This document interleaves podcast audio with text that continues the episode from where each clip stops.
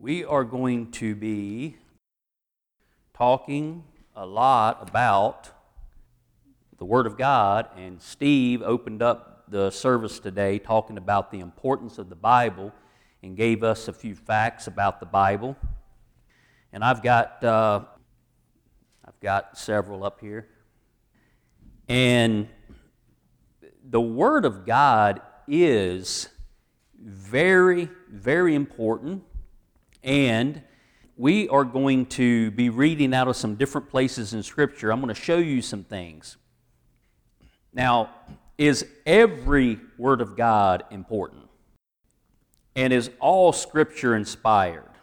And what is Scripture and what is not? And how do we know that we have what was supposed to be in our Bibles? How do we know that it's in there, pure and complete. How do we know? Now, I do know that God spoke to Adam and Eve, and He told them some very important things, and it did not take long for the devil to show up in the third chapter of our Bibles, and he famously said, Did God really say? Now, you know that I preach out of the King James Bible, and that I believe that God spoke to men and he breathed the scriptures, they wrote them down, and we have, in the originals, we have Hebrew, we have Aramaic, we, then the New Testament is Greek when you go back to the originals. Now, why? Why would the language change? So we have Hebrew, which was the language of the elect of God. So that was the language, and then you had Aramaic as well. And that is what was used. That was the language that was used. By the time the New Testament came around, the major language of the time was Greek. So, therefore, the Bible was in Greek. It still had Hebrew, and then it had Greek. And then there came a time when there was going to be a new language that was going to be the dominant language of the world. And guess what? It's not Greek, it's not Spanish, but it happens to be English. God said He would preserve His word forever. He talks about all the things that will pass away, but that His word would live on. His word would never perish. Okay? And He chose, God, some people say, well, how did God know that we would be speaking English today? Like, does God have a problem with understanding what's going to happen in the future? God is so amazing that it would just blow your mind. That's, that's why people couldn't look directly at God because they would drop dead. Moses was scared, and Moses had to hide his face, and the brightness of God was so bright that when Moses came down off the mountain, he glowed and people could see it. On the Mount of Transfiguration was an amazing sight, and not too many people was able to look upon it. And Jesus actually told his disciples, don't talk about this. And it's in our Bibles, and we can read about it. Now, I'm going to show you some things that are really, really interesting. Very, very neat, okay? Now, like I said, I believe that God preserved His Word in the King James Bible in 1611. And before that, it was in other languages. There was Greek manuscripts everywhere, and all these manuscripts were preserved over time. And uh, William Tyndale died translating the Word of God into English in the 1500s. He went to the stake, was strangled, and his body burned because of what he was doing. Why would anybody want to hurt somebody who's trying to translate God's perfect word into this new language? It sounds to me like Satan himself was doing everything he could to stop that from happening in the 1500s. Finally, in 1611, King James authorized a new translation. Well, he authorized it back in uh, uh, 1604, and then it took seven years, seven years to complete it. Remember how important number seven is, how godly that is, how perfect that number seven is. And uh, these perfect number, the perfect number of seven, if I, if I laid out seven objects up here, in a row, guess what? There's going to be one object in the very center of that, right? Because it's an odd number. But if I have an even number, you won't have anything that's in the center that stands out by itself. You would have two centers. You know, when you're laying off pickets, you, you build a deck or put up a porch and you have an opening, you have to figure out, first thing you got to figure out is if you want them evenly spaced, through that. Some people don't care, but I'm very particular about stuff like that, right? So the very first thing you do, you measure and you figure out is it going to be an odd number or an even number? That's what you figure out to start with. And if you have an odd number, you're going to have one right perfectly in the center. I, I remember, you know, measuring out and going, ah, it's odd, cool, because I could go to the center, put the one there, and then measure from both directions whatever I came up with, whether it would be three and a quarter inches or three and a half. It couldn't be bigger than, you couldn't have more than a four inch gap there, it wouldn't pass code. And I would lay it off and go that direction, and when I got to the end, I would have the same space over here that I had over there, and I could actually make it to where the, it, all of them were exactly spaced perfectly. I could do that. The Word of God is perfect. It's like that. When it needs to be odd, it's odd. When it needs to be even, it's even that particular. So, is every word important? Let's, let's look at, uh, first, let's go to uh, Luke. Go to Luke. Now, it, you don't have to turn in your Bibles to these places, but if you're good at knowing where things are, you're going to turn there real fast because we're going to be moving to different places. But I want to, I want to show you something. And uh, we have Bibles in our pews. Now, there are some new international versions in our pews. You know that I don't approve of the new international version. You know that. Most of you, most of you know that I don't like that version of the Bible. And I'm going to, by the time I'm done today, you're going to understand why. Uh, if you don't already know, I like them being here so that, if, and I've done it before, I have read certain text out of the Bible, and there's people who have an NIV, or they're picked up one of these out of the pews, and they're reading along, and to stand up here and to watch their face when I get to a certain verse, and that verse isn't there, and they're just looking around, like, looking at other people, like, what? I love it when that happens because it proves my point without me having to come right out and say what I just said, that I don't care for the NIV. I like for it to just come out in preaching so that people see it for themselves. Well, the NIV was extremely popular for many, many years. It came out in probably the 70s, and then there was a very popular 1984 edition that they had changed from the original one. I'm pretty sure it was 73 when it first came out. There was other editions. Why? Why were there other editions? Because they found out where they messed things up so remember, man came up with the idea that the King James Bible needed to be fixed. Now, is it the Word of God or not? So what they're saying is, is the King James Bible wasn't really the inspired Word of God translated into English, and, and man messed it up, and now we, and it all started in the late 1800s, we got to fix it. Man decided that he was smarter and that he needed to fix the problems. Okay? Well, then, so the ones that we have in here are from 1984. the 1984 edition. And then you had others after that. So the newer NIVs are different than the ones we have in our pews. Notice we have King James Bibles pretty much in every pew because that's what I want people to get confidence in. Okay? Do we have confidence that we have the Word of God today? Unfortunately, there are so many people who don't think we actually have the true Word of God. And we actually have pastors throughout this country that will say, if you don't know Greek and you don't know Hebrew, you can't have the true Word of God. That is absolutely false. Never, ever believe that.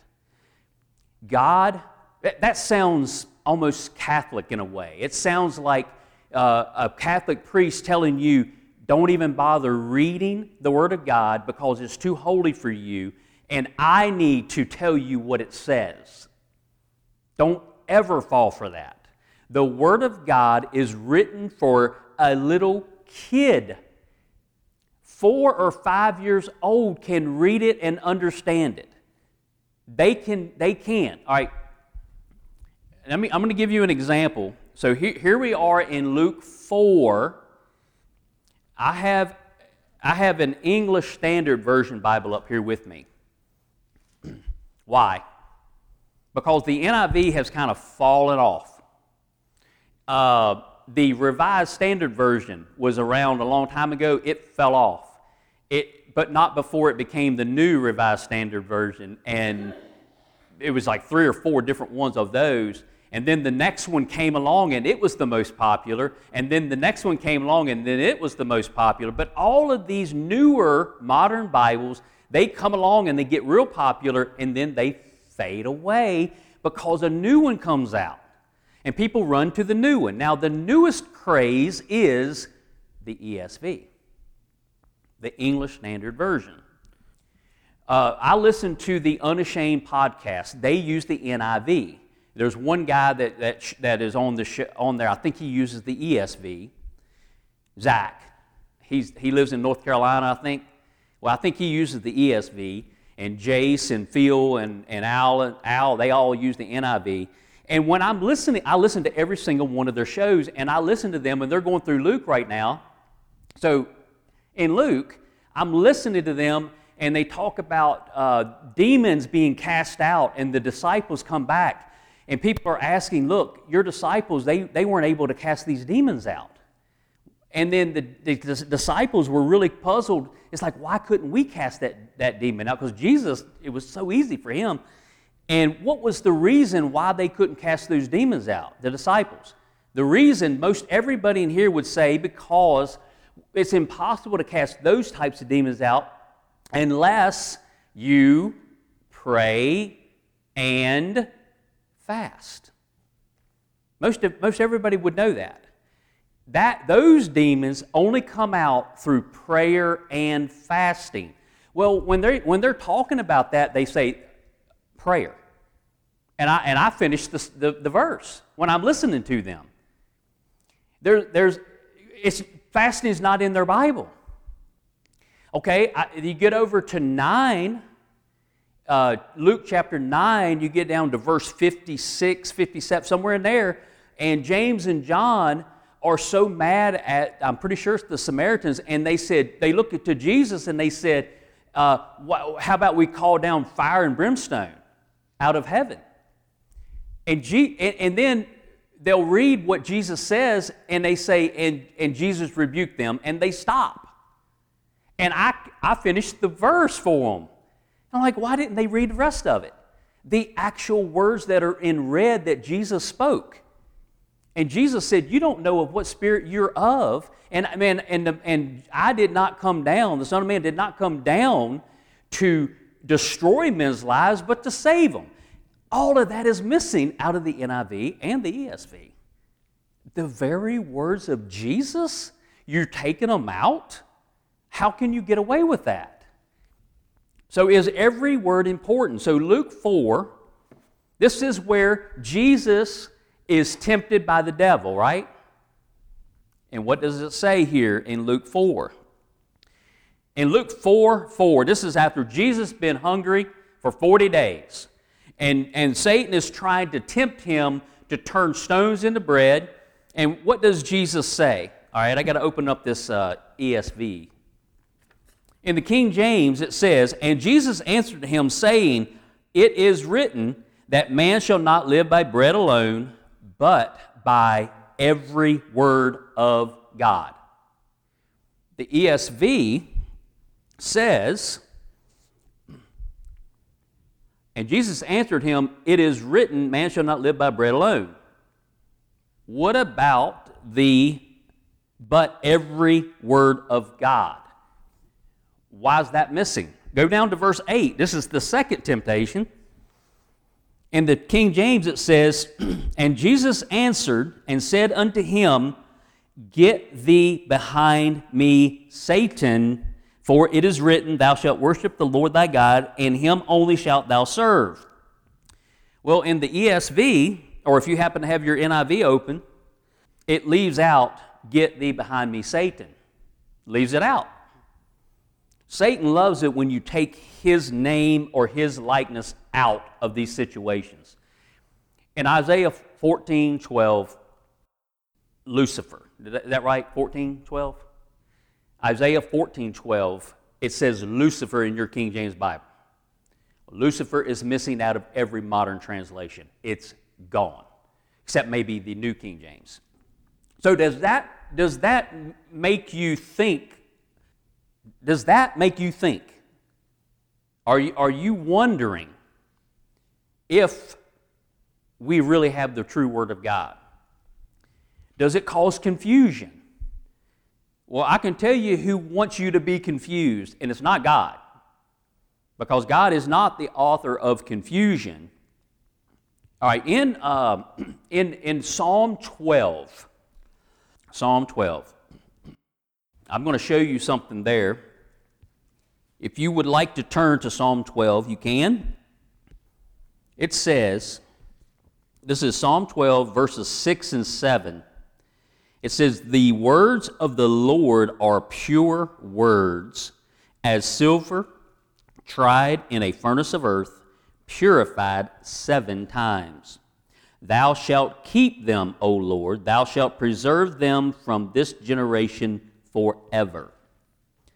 Now, in that, in that second verse that I read at 7, in the new modern translations of the Bible, it changes them to protect him or us, things like that. It changes the whole meaning of what is being said so that it's not talking about preserving words anymore, it's talking about pre- preserving people.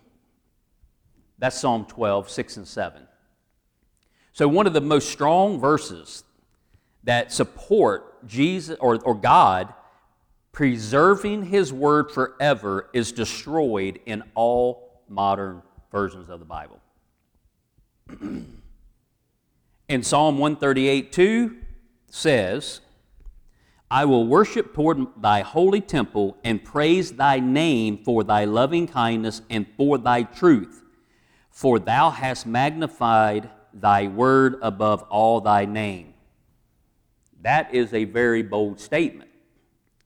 It's saying that God has magnified His Word above His name. Now, how is that possible? Every other version cannot handle that, and they either make them equal or turn it around. Well, what good is a name? What good is your name if your word means nothing? Think about that. God is making sure you understand that His word is so important that he would even magnify it above his own name. That is a bold statement. Now, in uh, the King James Bible, we have all kinds of things, all kinds of, uh, what, do, what would you call it? Just signs. There's all kinds of these signs that show that God's hand is in it. The number of certain words, certain phrases, where they fall as far as chapter and verse. And you might say, well, chapters and verses weren't in the originals. But did God know that one day there would be chapters and verses? You know, if you, if you look at your, if you look at an NIV or an ESV, and you have places where verses are completely omitted, well, the verse number is not. I mean, the, it is in that particular one, but it doesn't change the number of verses in the, uh, in the book. Like chapter one of whatever, if there's a verse missing or two verses missing, they don't, it, it still ends with the same number that the King James has. You see what I'm saying? So if in, in Matthew 17, verse 21, that verse is eliminated, but there's a uh, 20 and a 22, so it doesn't back up 22 to 21. Okay, makes sense? Acts, one of, my, one of the ones I go to all the time is Acts 30, uh, 837. Well, it's 37, and that verse is just missing. It's missing. But you, it goes from 36 to 38. So, so when you look at the end of a chapter and you see how many verses, it matches the King James. But yet there's verses missing. So if they think that that verse shouldn't be there, why don't they shorten it up? They, they won't. They won't do it. Is this interesting? You think this is interesting? You don't like it? In John 21, in John 21, this is where Peter decides he's going to go back fishing. This is the very end of the Gospels. The very end of the Gospels. You got Matthew, Mark, Luke, and John, and now we're at the very last chapter of the Gospels. Simon, this is verse 3 of 21. Simon Peter saith unto them, I go a fishing. They say unto him, We also go with thee. So they decide to follow Peter.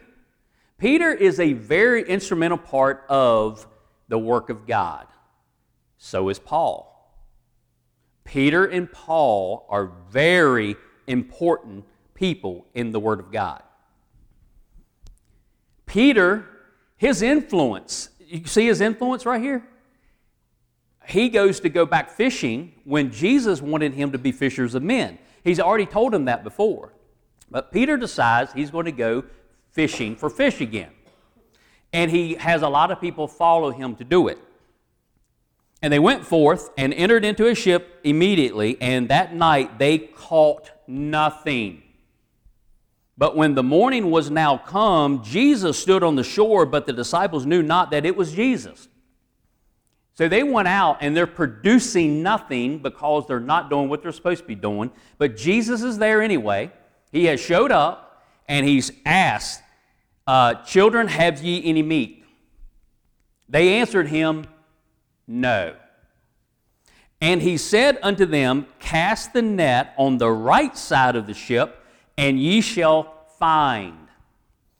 They cast therefore, and now they were able, were not able to draw it for the multitude of fishes. Therefore, that disciple whom Jesus loved saith unto Peter, It is the Lord. So, John, who won't mention his name, he just says that disciple that Jesus loved, he looks over at Peter and he said, They're thinking about a long time before this where they were out fishing and they couldn't catch anything, and Jesus said, Cast the net on the other side. And they were, Peter's like, Lord, we've been, we, we are professionals, and we've been fishing all night, and okay, we'll do it anyway just to make you happy. And they throw the net out the other side and they pull the nets, and the nets started breaking. That's how many fish they caught by listening to what Jesus said.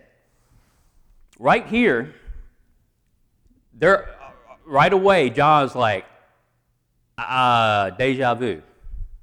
I've seen this picture before. So Peter grabs a coat because he's fishing naked, according to this. He puts that coat on, he jumps in the water, and he's getting to Jesus as fast as he can. The net is so heavy they cannot get it into the boat. They can't do it.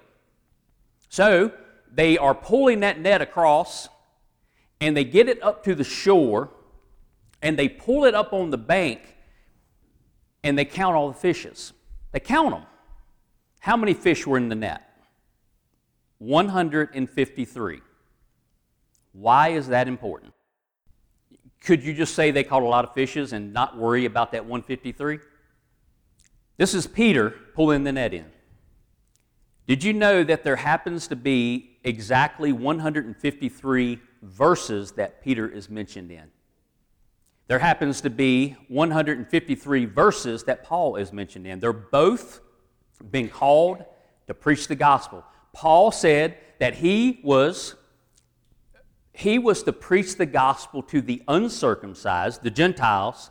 Peter was to preach the gospel to the circumcised, which is the Jews. Now, that's not how many mentions their names are. That's how many verses that they're mentioned in, because there are 158 mentions of Peter in the New Testament, but there's five places, five verses that he's mentioned twice. So you take five away from 158, it's 153 verses.